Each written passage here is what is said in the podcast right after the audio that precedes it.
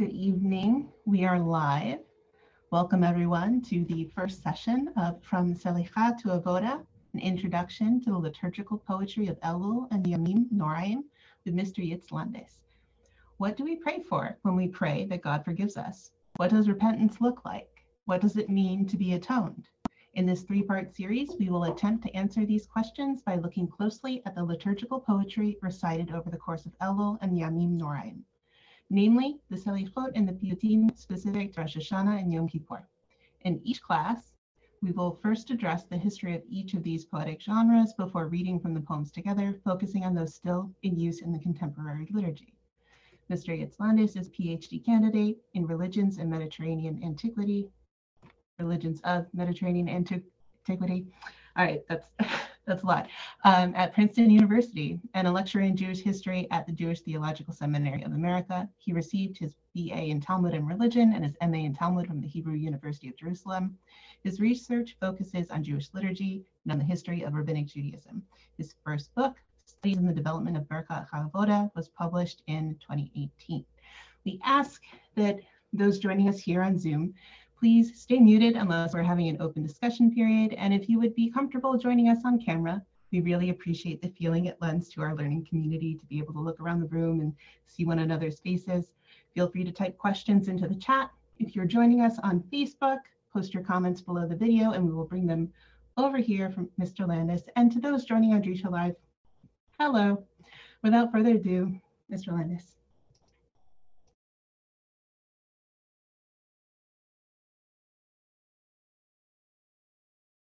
Sorry, I was muted. I haven't been on Zoom in a few days and I guess I'm pretty rusty. So first things first. Can everyone see the screen that I'm showing here? Slide, great. So thank you for the introduction. So yeah, I'm, I'm Yitz. I'll just say like a few more words there. I live in Washington Heights with my wife and our two sons and eventually I'm doing my PhD.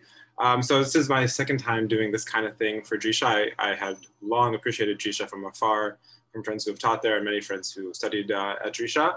Um, and already before Shavuot, I came in to do just one class kind of on one aspect of the liturgy of Shavuot. Um, so if anyone happens to have been there or to have listened to the recording of that, uh, I'm going to do a little bit of an introduction to kind of Piyut more generally, which I also did in that class. So it might be a review for people who were there. It also might be a review for people who know this from some other way. Um, but pretty quickly, we'll move into the uh, topic at hand. Um, and I just want to say again, thank you so much for coming. And I'm honored to be a part of this Zman Elul at Drisha. Um, and let's get going. So um, first of all, just kind of a quick overview of the course. So as mentioned, uh, we'll be talking about liturgical poetry and also some other aspects of liturgy that we encounter uh, in Elul and during the high holidays. And so today, part one, I'll focus on the slichot, um, which in some rites has already began, or some of us might begin this Saturday night. Um, and also we'll continue kind of until the end of the Aseret Yemei Tshuva. Um, and we'll talk next week with the piyutim and some other prayers as well of Rosh Hashanah. Uh, and the last class, which you should note is starting at a later time because of Tzom Gedalia, will be specifically focused actually on the Seder Avodah of Yom Kippur, which is of course only one aspect of the liturgy of the day, but it is a very, very uh, important one, monumental one. And actually some of the things that we'll be talking about today, we'll come back to again uh, when we talk about Yom Kippur because uh, of course Slichot is also part of the Yom Kippur service, and I'll say more later about other relationships between today's class and the liturgy of Yom Kippur. So that's the general overview of the course. It's really just three parts, kind of I think self-explanatory. Uh, and for today's class, so we'll start off again with kind of a general overview of Piyut, just what is Piyut. And then I'll try and get through that quickly, but it's important that we have some kind of bearing, um, historically speaking, in terms of the history of the genre and the functions of the genre uh, before we start talking about slichot properly. Uh, and then we'll look at a preliminary description um, and also of the and also the genre's kind of main elements um, before looking at the origins and history of the genre. Uh, it's actually an exciting time to be studying slichot. it sounds not just because of right now that we are in the process of studying slichot, but also in the scholarship. There's a lot of lot of um, advances that have been made uh, in the study of slichot in recent years, even in as recently as this week. Actually, I saw a new article came out, which I had not been able to get a copy of yet, uh, on the history of the genre. So there's actually a lot of very exciting scholarship in the very, very, very small field of piyut that has to do with the history of slichot. And then we'll look at some examples uh, of slichot for Elul and the Aseret Yemei Tshuva. And if we have time, uh, we'll look also at some other timely slichot, that is slichot that relate to current events, but are not specifically, um, we're not specifically written um, for, for this uh, period of the year. Um, I hope we have time for that, I'll try and make sure that we get to that. Um, so yeah, that's the outline of today's class. So what is piyut anyway? Slide one. So basically kind of comes to mean liturgical poetry, poetry usually in Hebrew. Occasionally there's some Aramaic as well uh, that serves to supplement the standard prayer text and even replace some of it, right? So nowadays when we encounter piyut, it's always alongside the standard liturgy. What's important to remember is that uh, in antiquity and into the Middle Ages, even more recently in some places, uh, this really actually replaced a lot of liturgy. Like instead of saying the actual blessings of a certain part of prayer, they would say this kind of poetic rendition of it. Um, so it comes from the Greek word poetes, kind of same thing, just means to do, but it ends up also in Greek having to do specifically with the stringing together of words in certain ways. It originated in the land of Israel. Um, the earliest ones that we think we know of are from the late fourth or the early fifth century. So uh, it's mentioned really on the fringes of rabbinic literature from the land of Israel. Um, and that within itself kind of shows that perhaps it wasn't such a robust practice or genre uh, during the time of the classical rabbinic period, which ends kind of in the late fourth century. But shortly thereafter, it picks up and we start seeing it become very, very, very popular genre. Um, really in the fifth and sixth centuries. Um, so we have we talk about scholars up here talk about different periods. We talk about the pre-classical period, uh, which is the earliest kind of period of really the fourth, fifth centuries. Um, and some of the defining characteristics are that these piyutim are anonymous. We do not know who wrote them. Uh, there's no tradition even necessarily about who wrote them. There's no rhyme actually that we could, in terms of how we would think of rhyme.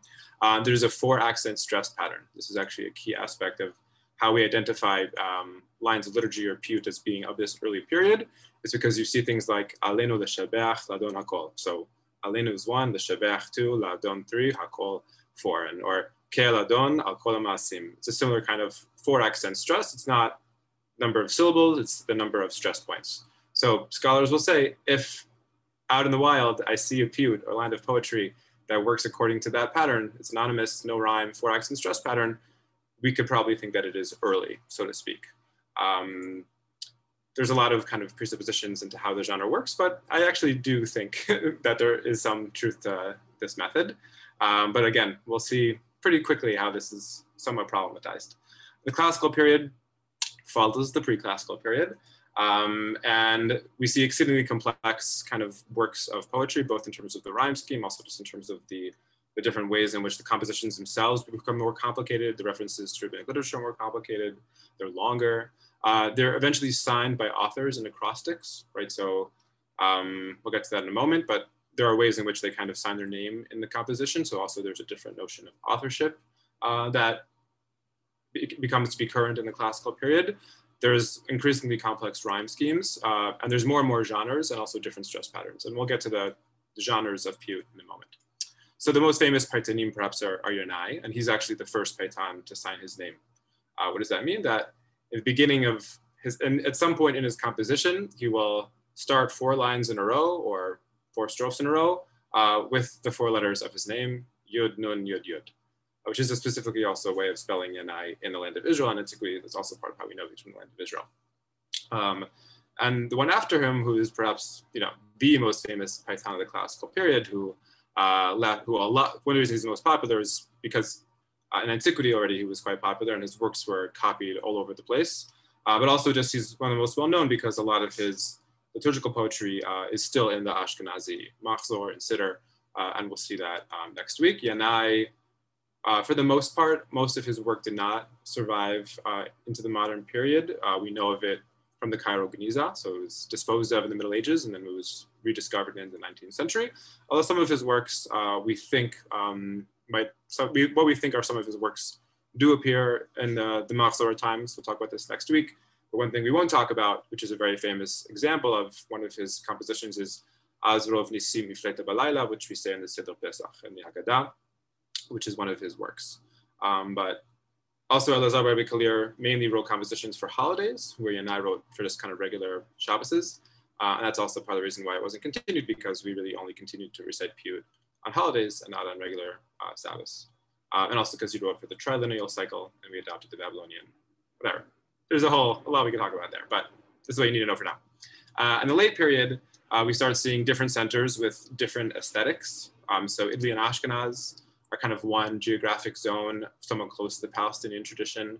Um, they had already kind of been close to one another in antiquity before the rise of Islam. Uh, then we have Babylonia and communities that directly influenced, like in North Africa and Spain, um, which is a very, very different aesthetic uh, than the stuff uh, from Italy and Ashkenaz. We'll see a little bit of that later on.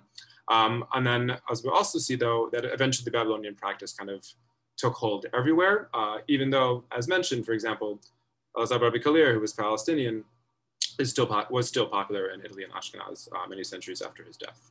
So just quick geographic location, just to kind of put us in a map, right? So the genre started here in the land of Israel, mainly in the Galilee with Yanai and Elazar Rabbi Kalir. Pretty quickly made it to Italy. We know it was in Italy already before the rise of Islam. Eventually also, after some kind of trepidation, uh, it took hold also in Babylonia, kind of the Jewish heartland here in Mesopotamia. Uh, and then following the rise of Islam, we start seeing, in general, a lot of migration eastwards, and the communities end up kind of propping up here and here and here. Uh, for the most part, adopted the, the aesthetic and practice that had begun in Babylonia, whereas the stuff from the land of Israel kind of you know makes it to Italy and then to other parts of southern Europe, continues uh, that aesthetic, although eventually the Babylonian stuff kind of takes over everything. um, so um, the last slide of introduction uh, will be on the genres of Piyut. So I'll start actually with the stuff we will be talking about today, and that is Ma'ariv, and these are uh, Piyutim that function uh, to replace the blessings that surround the Kriyat Shema at night. Um, similarly, the Yotzer, these are Piyutim that serve to accompany or replace the blessings that surround the recitation of the Shema in the morning. Um, Birkat Hamazon, this is mainly the one thing that, takes place outside of the synagogue. Um, and these are Piyutim written for specific occasions. Um, usually the content relates to some kind of festive uh, um, meal, either for a holiday or often actually for like a, a birth or a wedding or things like that, um, which again just kind of replaces the blessings of Birkat Hamazon. Uh, and then the kind of biggest genre that we have is, is like there's a lot of subgenres within this is the krova, uh, eventually mislabeled as krovets in medieval machzorim manuscript forms. Uh, and this is the different ways in which the blessings of the Amidah, um, the, the, standard text is replaced with liturgy, with liturgical poetry. Um, so the kind of the, the biggest, the most robust of those genres is the Kedusha, which adorns the Amidah when the Kedusha is recited. So nowadays, in every community, whenever there's a minyan, except at night, the Kedusha is always recited. In antiquity, this was not the case, and also into the Middle Ages. In the rite of the land of Israel, uh, they've recited the Kedusha far less common, and pretty much would only ever do it on Shacharit, uh, on Shabbat, on holidays, including holidays that, you know, like Hanukkah and things like that. Um, whereas in Babylonia, they actually did recite the Kedusha all the time. So the Kedusha as a genre, and we'll see this next week, um, I'll talk about it more then, it kind of builds up the recitation of the Kedusha. Uh, the Shivata, originally adorned the Amidah of Musaf, which as mentioned did not have a Kedusha and just had seven blessings, hence the name Shivata. We'll see next week an example which doesn't have seven blessings, it has more blessings. Um, uh, and so in some, ways, in some ways actually is oftentimes a shorter uh, composition. Uh, and we have complex ones in Rosh Hashanah, as we'll see in Yom Kippur. We're not going to see the first day of Pesach or Shmini Atzer, but those are also ones that have exceedingly complex uh, Shivatot. Um, and then two other sub things which happen at times in the Krova one is the kina. So this is a poetic insertion into the blessing of Bnei Yerushalayim, first on the ninth of Av, and eventually also on other days. And that Elazar Rabbi Kalir wrote a lot of kinot actually that we still recite today in the Ashkenazic, right? Um, and then lastly, we have the slicha. Um, and the question is, where does that come from, right? Because nowadays we actually don't really encounter the slicha as part of the recitation of the Amidah or the repetition of the Amidah, right? We, encounter it elsewhere. Um, so let's look at just kind of preliminary description of the slicha. So when do we say slichot? Nowadays, we say it usually during Elul on the Seret Tshuva, either at night or in the morning, or it's preferably the kind of between midnight and dawn. Um, according to the halacha, there's different different people will place different emphases on that, right? For a lot of people, there's actually there's kabbalistic reasons about that. So you might see people who will say, like halachic decisors, that uh, it's better to say it as opposed to not say it. So if you're not going to say it after midnight or before dawn, just you know say it some other time. Uh, but for a lot, a lot of people throughout Jewish history, and to this day, it's very important that they say it between midnight and dawn. Um, so we, on Yom Kippur, On fast days, um, those are kind of the main times in which we say slichot now. Um, and we'll get to the history of that in a few slides. And some of the central themes, I think anyone who has been through a few slichot, and we'll see a, a number of examples in a moment, uh, can identify, you know, the main themes are man is nothing compared to God. It's difficult to pray given our nothingness and sins. Our sins cause our suffering. We regret our actions. We trust in God despite the calamities that have befallen us. Uh, the efficacy of the 13 attributes of mercy, right? That's a big part of um, the slichot, as we'll see the merit of our ancestors, a common theme in Jewish prayer in general, especially the binding of Isaac, uh, and also just kind of, you know, just straightforward request for atonement and redemption, uh, which is, you know, the whole theme of the season. Um, there are some other sub themes as well. We'll see in uh, some of the examples, hopefully, of how some paitanim, as we say, some authors of liturgical poetry are also able to, uh, to riff off this in more interesting ways. Uh, and this is as, as opposed to kinot, which as I mentioned is a genre that was common in land of Israel and is also common today, which actually more specifically mark historical events, right? So the slicha um, will oftentimes have, especially in Ashkenaz, kind of this like very longue durée attitude towards Jewish history and the exile and the state of exile, but it is only, it is not so common that it responds or is written in light of or in the aftermath of a specific historical event. It does happen. There are slichot like that, but that is really kind of the realm of the kina. The kina is really, you know, there was lo aleinu, like the destruction of the temple, a pogrom, something like that. And the kina is written to then eh, moving forward to remember that. So it's a little bit, there's an overlapping theme, of course, but it's it's a little bit kind of a, of a slightly different um, nuance, and as we'll see, also a different history. So the main elements of slichot in the Ashkenazi, right? I guess you could say there are 11 main elements, um, right? It oftentimes starts with the ashrei this is again, I'm just going according to like the most common slichot you'll see out there in the world. There are actually, as we see, a lot of variety in slichot, which is somewhat interesting. But as you might encounter it on Saturday night or whenever, starts with Ashrei, half Kaddish, uh, this kind of litany of, of, verses, which starts with this verse from Daniel. Um, then it goes uh, verses of praise ending with hanashamalach And then the 13 attributes, right? That's kind of the main, that's the crux of this whole thing is 13 attributes. Uh, surrounded by piyutim. Remember your compassion, listen to our cry. And then there's the vidoy, aneno, tachanun, and full kaddish. Full kaddish, also not in every community, but in a lot of communities, which also somewhat speaks to kind of the importance of the event, given that the full kaddish is, is not recited um, so often, really. Like it's only really recited around following really kind of significant aspects of the liturgy.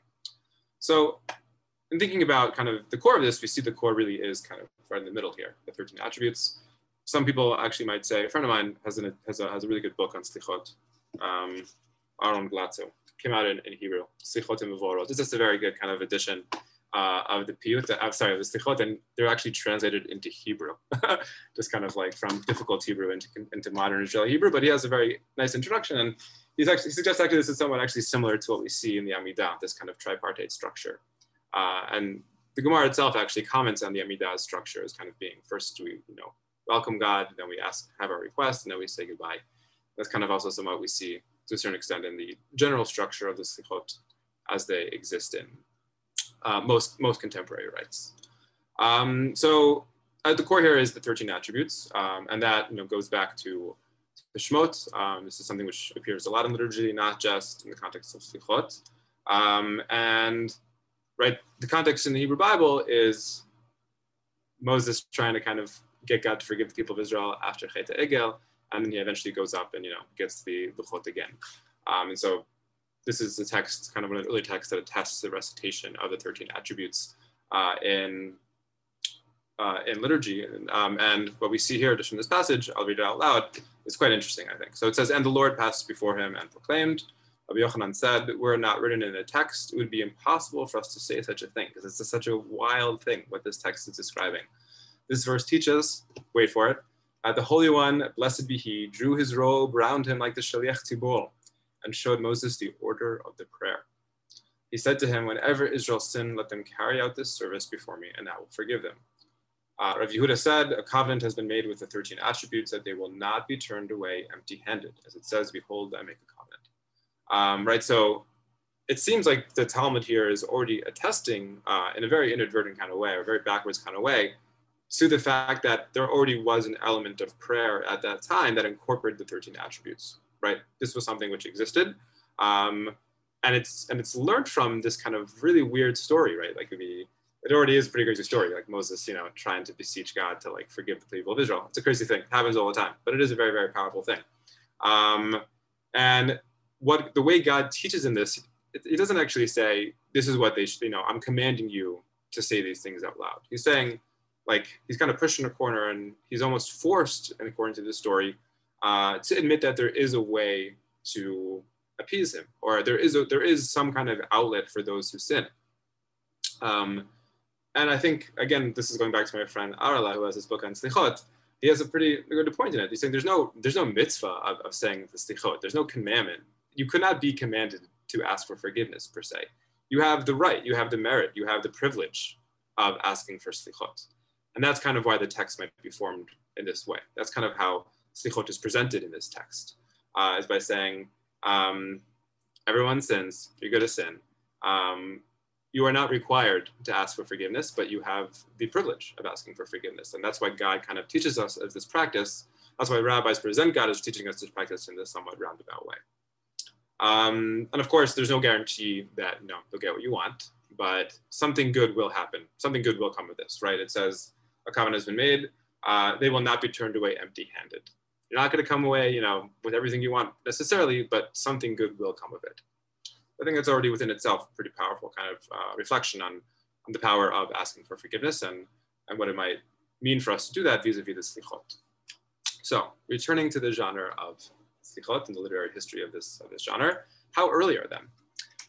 Most significantly, um, whoops, uh, where do we go here? Okay, I'll leave it like this.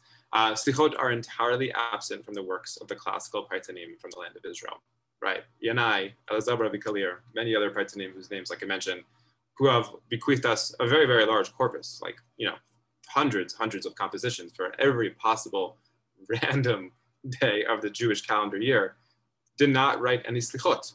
Uh, and instead, what we do find often is kinot, right? So there are ways in which they, you know, filled out the liturgy of Yom Kippur, on other fast days, they have kinot that were inserted in Bnei Yerushalayim, on Tisha B'Av, also in other ones. Um, but we have no evidence for something like the Slicha uh, that is recited in the liturgy of Yom Kippur um, or at any other kind of occasion leading up to the high holidays. Um, but with that, and here's the catch, many scholars for a long time actually considered the genre of slichot to be very early.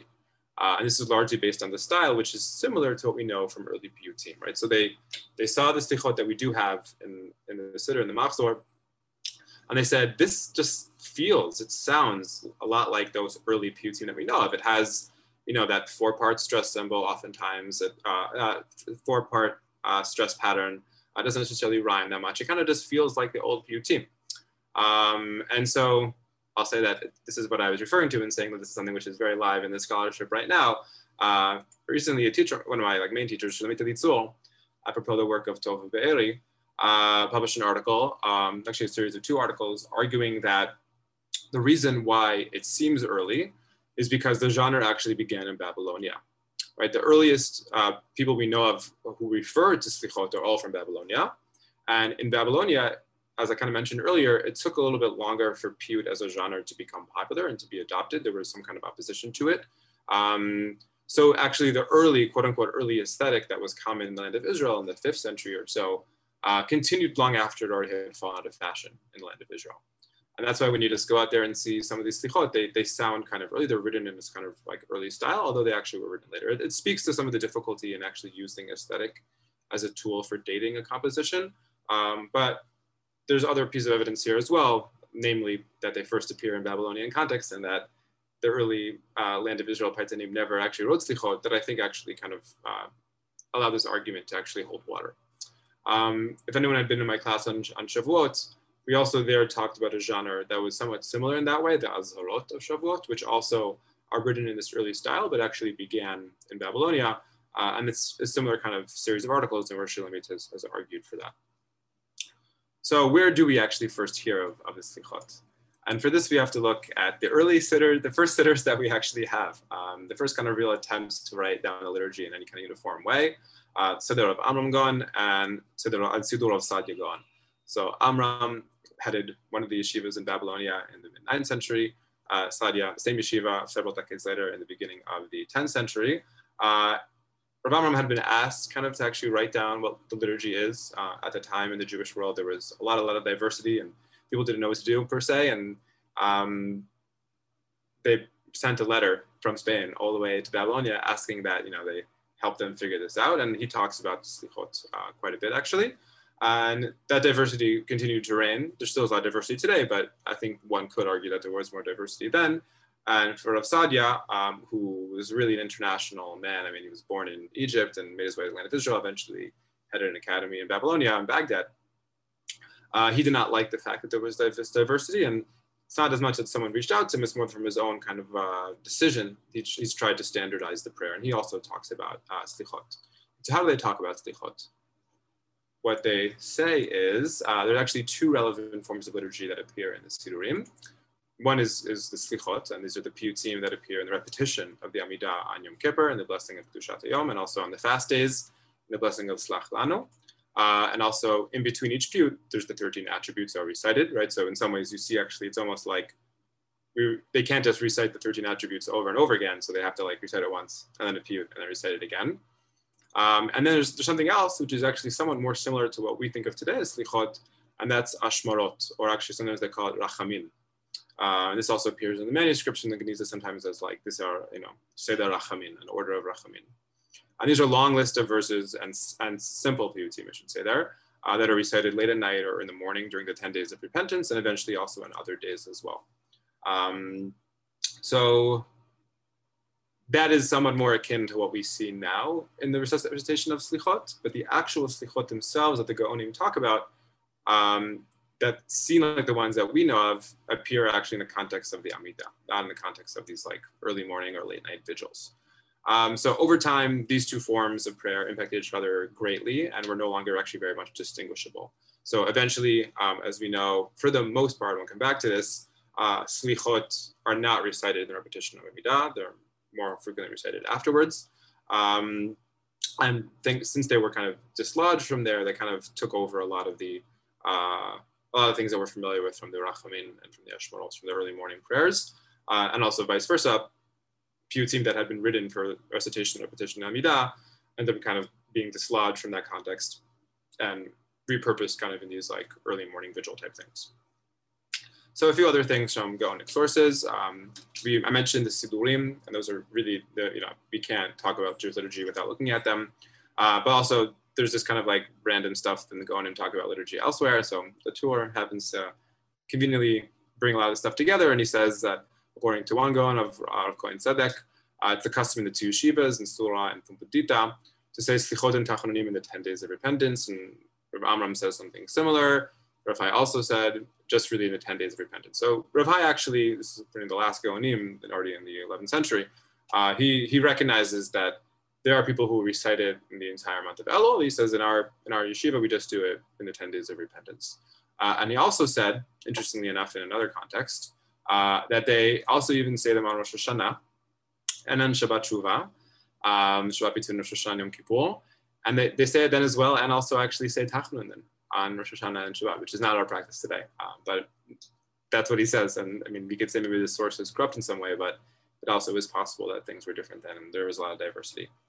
So we're going to look at a few examples in a moment, but I just want to do a little, little bit more history because as we can see, the situation in the 11th century is still quite different than the situation today.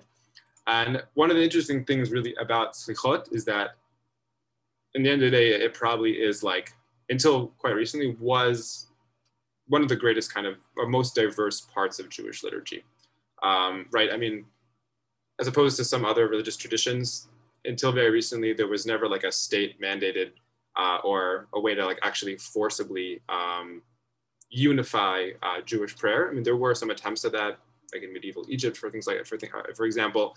But for the most part, you know, people in different parts of the world just, you know, prayed Jewishly however they prayed. And surprisingly enough, actually, I think actually, despite all the differences, there was a lot of uniformity. Like someone who had wandered into a synagogue in Baghdad, having grown up in Europe, probably would be able to just at least follow what's going on.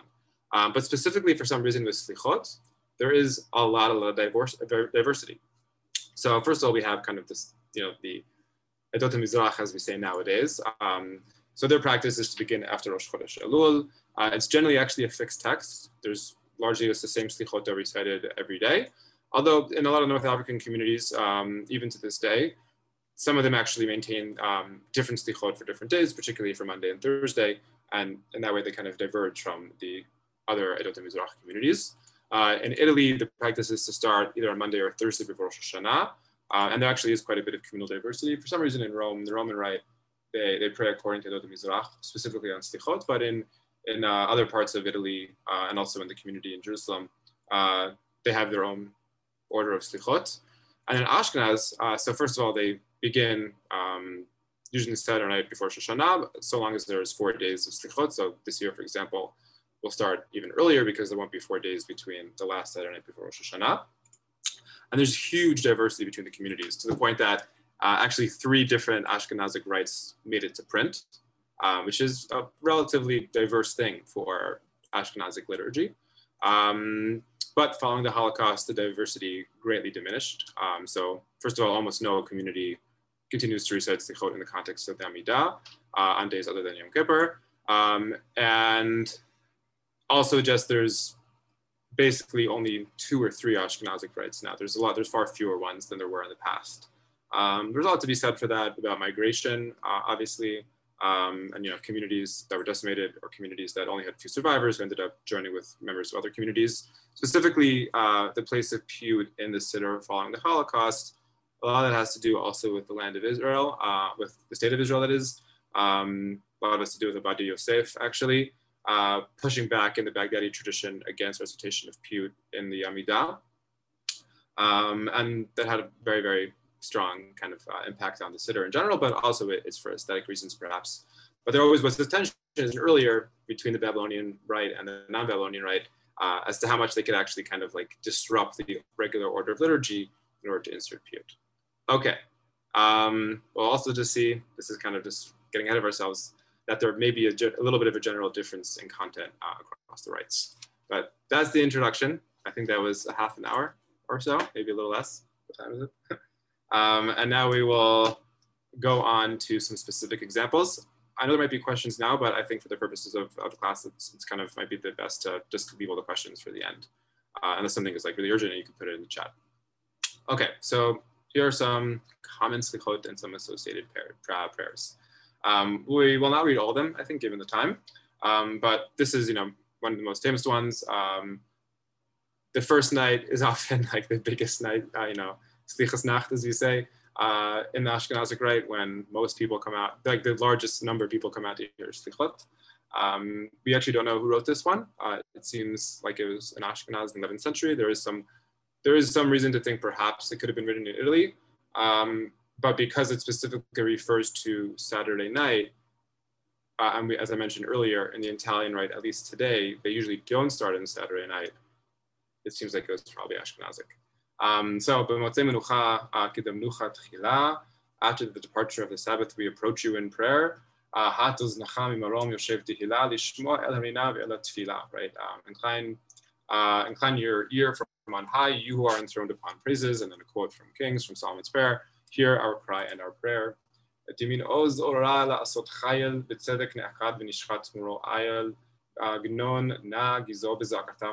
Raise your almighty right hand to act valiantly against our accusers for the sake of Isaac, the righteous one, who was bound and whose stead a ram was slain. Shield his descendants as they cry to you while it is yet night, and hear our cry and our prayer. So again, um, after that, this kind of general introduction, we see quite immediately how they turn to this figure of of Isaac and specifically to kind of the merit of the ancestors, which is this very, very common mechanism in liturgy and specifically also uh, in the slichot. And then we get to the kind of this general thing of Droshna Dorshecha, Bidorsham Panecha, Hiderish Lamo Mishmei Ma'onecha, Shabbat Chinunam Alta Ale Muznacham. General kind of request, turn to those who seek you when they seek your presence, be accessible to them from your heavenly abode. Um, I'm trying to think anything else to point out here. I don't I think maybe it's worth reading one so we can just get like an idea of what goes on in the in the in the before we look at some kind of more unique examples. Zochalim meyom boecha, right? They tremble and quake at the day of your coming. Achalim kemachbira me'evrat nise'echa. As a woman giving birth, the birth the first time from the burning wrath you carry, tenufim mechena v'yodulecha. wipe away their filth that they may praise your wonders. You created everything. You prepared from old a remedy to save them from distress. And that's also a very, very common theme. And that's that tshuva had been created actually already before creation. Right? So they are constantly referring in the, in the slichot to um, tshuva as this antiquated thing and also to this idea that God couldn't actually have created the world um, without the ability for repentance to occur, without the mechanism of tshuva, which is again also, I think, a very poignant kind of image, right? I mean, it goes back also to what we talked about in the Bavli and how the Bavli presents God as teaching Moses uh, this mechanism of, of the of the 13 attributes. And again, like whatever that means theologically, like God had, even when creating the world, he knew that bad things would happen. and therefore he had to create a way for man to kind of uh, atone. Um, oh, sorry, yeah, uh, by bestowing a undeserved grace upon them from your hidden treasure. Um, if the sins of your congregation are great, uh, um, strengthen them, we pray from the treasured store in your abode. The community is praying. Um, turn to our sufferings and not to our sins.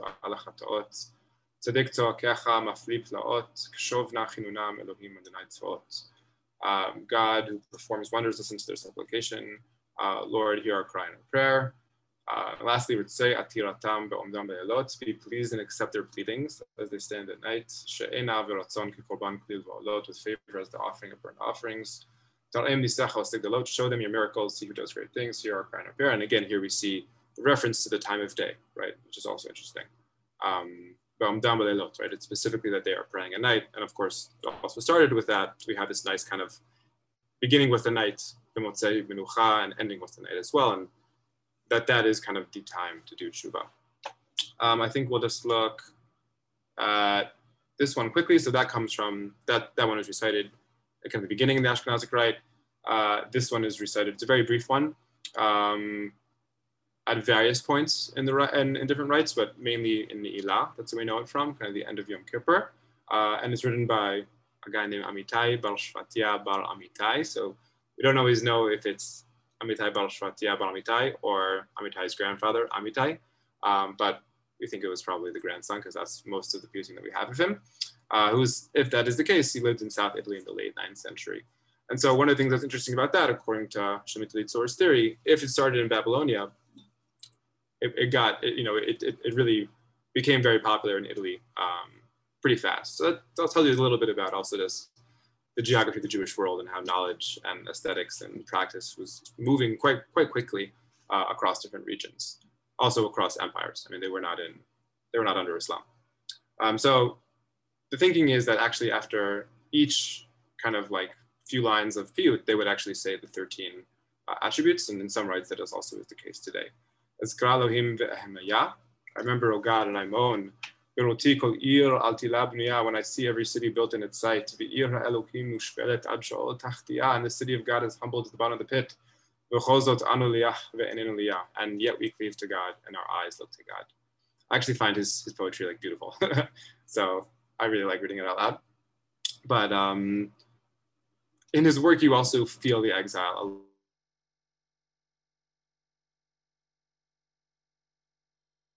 and I like it's very sensory his, his poetry. Uh, interest, you know. Oh, one second. This is as my internet went bad for a second.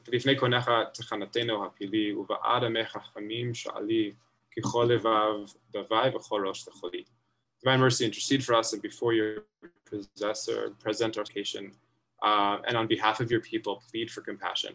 For every heart is faint and every head is ill. Um, so the question also is here is, is who is he actually referring to? who is he actually speaking to? Uh.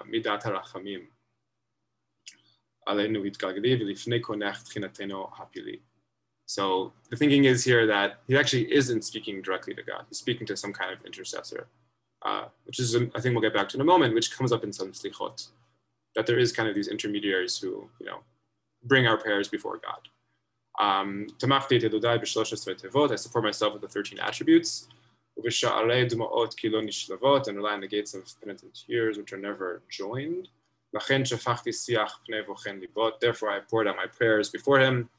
בטוח אני באלה ובזכות שלושת אבות. You know, I trust in these and in the merit of the three patriarchs, יהי רצון לפניך, שמע כל בחיות, שתשים דמעותינו ונודך להיות, ותצילנו מכל גזירות אכזריות, כי לך לבד איננו תליות.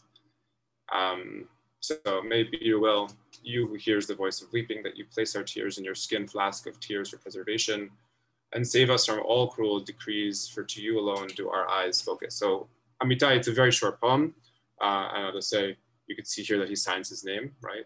Amitai. Uh, he oftentimes actually even just has in these poems, it's like quite a quite a long kind of it's a whole it's a whole thing, right? He he starts off with you know his own physical situation and his experience in the exile, seeing this like you know how the world functions, but his own home city of Jerusalem is destroyed, and then he, he kind of turns away and, and starts praying to someone, to some kind of angelic intercessor to help him, um, and then he gets to this kind of point of saying, well, actually, I can do this. Like I can rely on the Shoshesrei Tevot, on the 13 attributes, um, on the fact that, you know, the he- heaven is open, hearing our, our cry, uh, on the fact that I can pray, and the fact that, you know, I can rest assured um, based on the merit of our, of our fathers. Um, and then oftentimes he kind of comes off of that. He's like, like I know that that assuredness or the, my willingness to kind of speak in that way might be going a little bit too far. And I have to kind of end with this almost very basic prayer of just like, maybe you will that you hear my prayers. Uh, and that's the specific kind of arc that we see in a number of his of his slichot. And we'll hopefully see another one in a few minutes.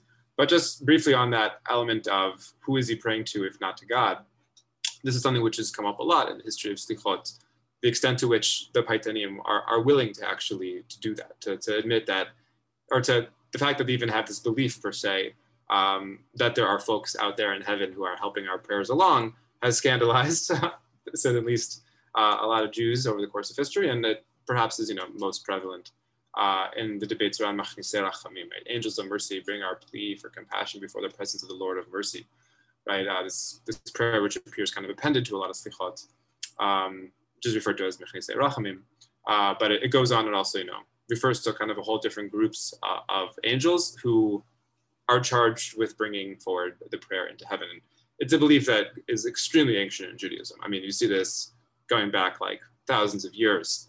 Um, but to the modern year, uh, at times this has, you know, been scandalous.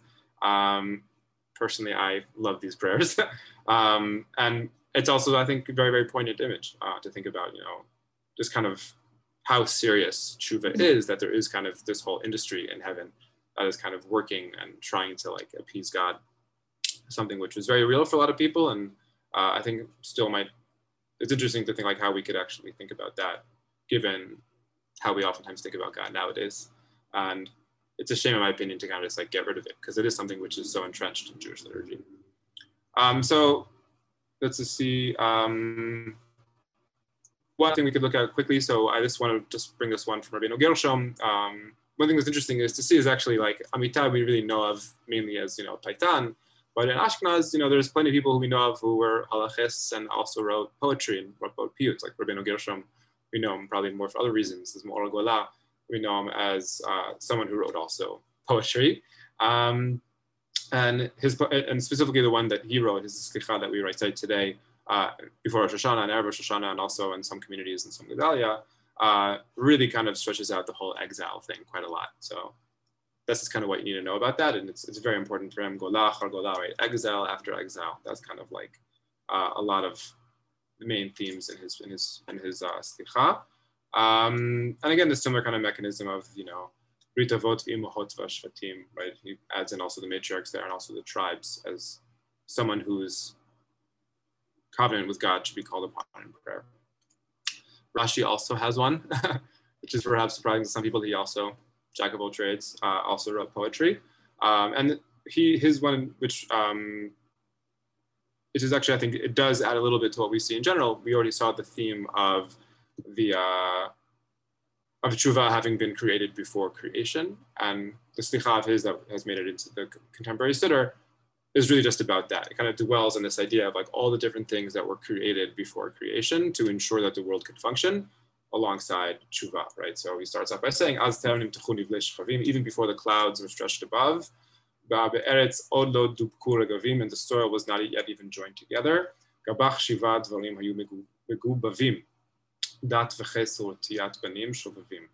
Seven things were created, the Torah, the divine throne, the remedy for rebellious children. So that's some of them. And Hod Gan Eden, Ve'elek Kapara The beauty of paradise, the flames of hell, and a place of atonement by virtue of the offerings.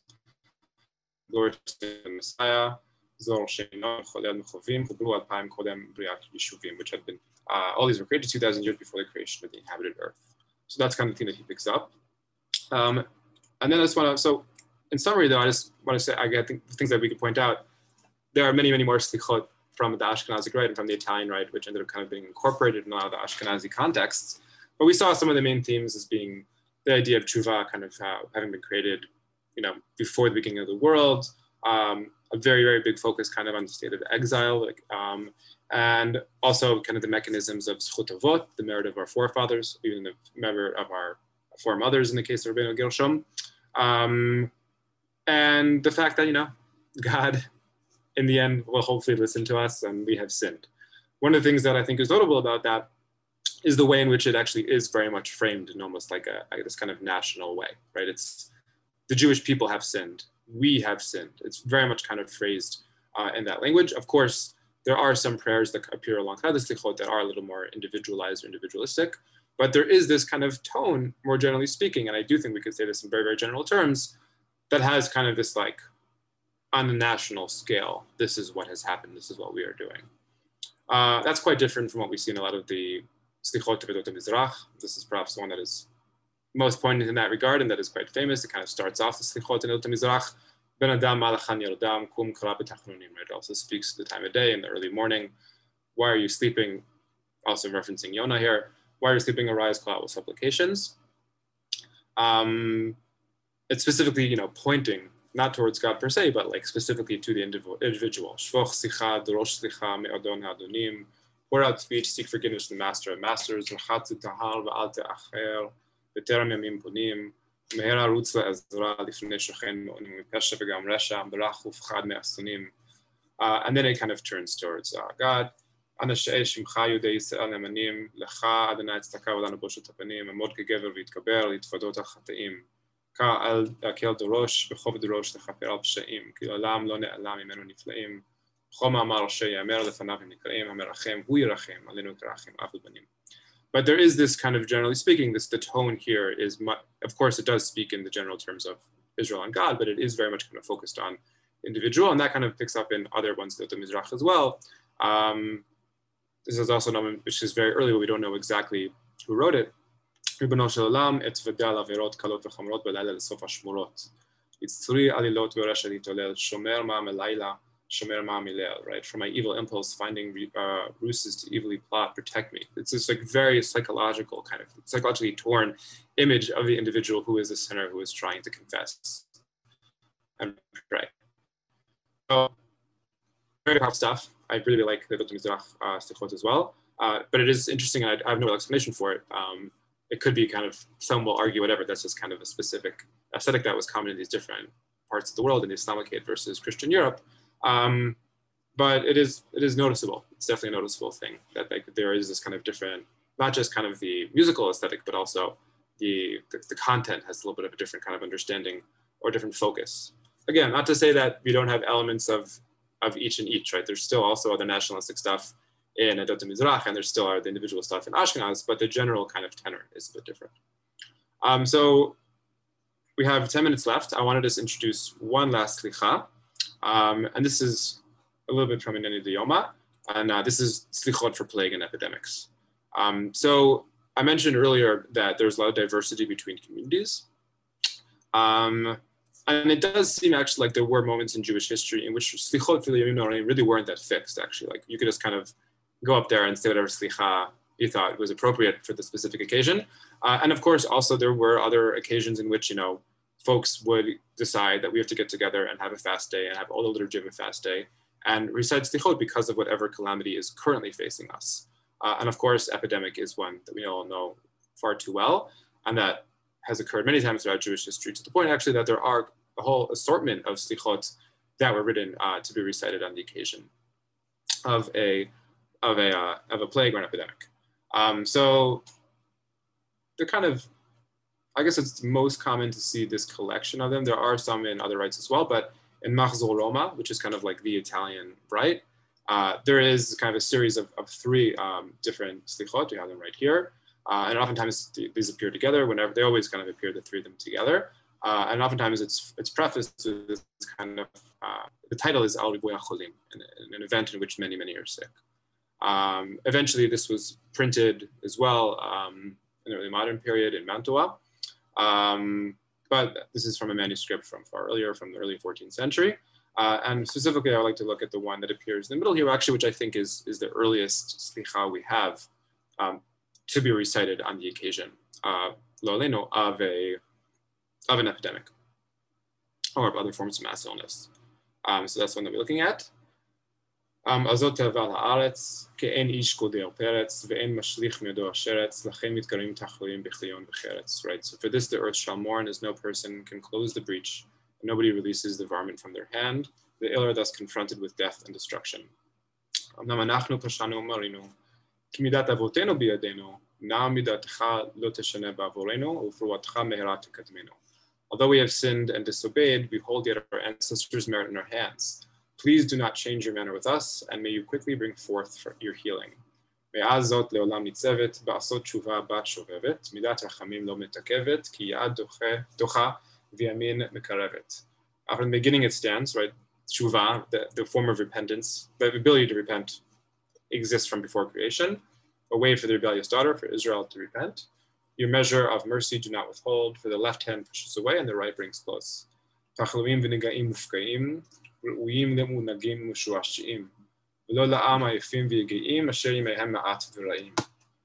Illness, plague, and affection befit the comfortable and the amused, but not a nation that is tired and weary, whose days are short and bitter. Right? So here is kind of one of the main places in the in the in the Slicha where we see the idea that there is an epidemic going on or some kind of mass illness, and it says specifically like this is not for us. Like people of Israel have suffered too much.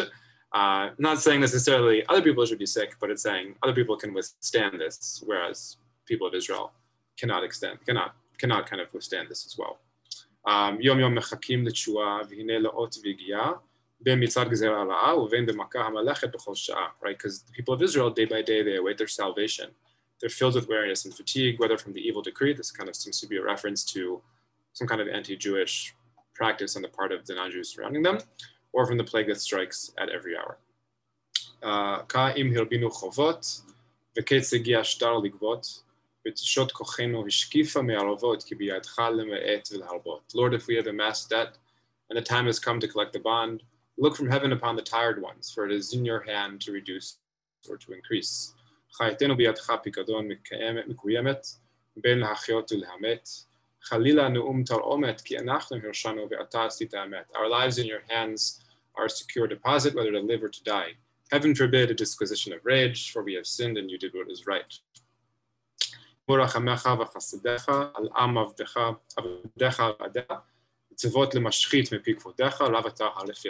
your compassion and kindness spring forth unto the nation of your servants and witnesses. Command the plague from your honorable mouth. It is enough, stay thy hand. חולה דבויה זקופה, כי לך זורקת ומצפה, בימך לא למגפה. Raise up a cure and a medicine for the nation that is sick, sad, and suffering, for to you it cries out and looks, and let not your people be plagued. Um, so multiple references to, to kind of plague or, or mass illness here. Um, and again, kind of we see this kind of structure where it's like kind of it starts off kind of uh, saying that we did all these things wrong, uh, but you know, tshuva exists from before from before the creation, and there is this way for us to atone and therefore to have this no longer kind of uh, afflict us. Um, and then there's this part when it's almost kind of like chatzuf. It's almost kind of like a thing that it's a very, very strong argument to say this is not for us. Like we have suffered enough, which is something which seems almost surprising that the, the Paitan would be willing to kind of speak in such a direct kind of way about how difficult it is and to tell God, like, don't do this to us. Like, we can't do this. We can't get through this. And the Paitan actually kind of realizes that, right? He says, um, where is it?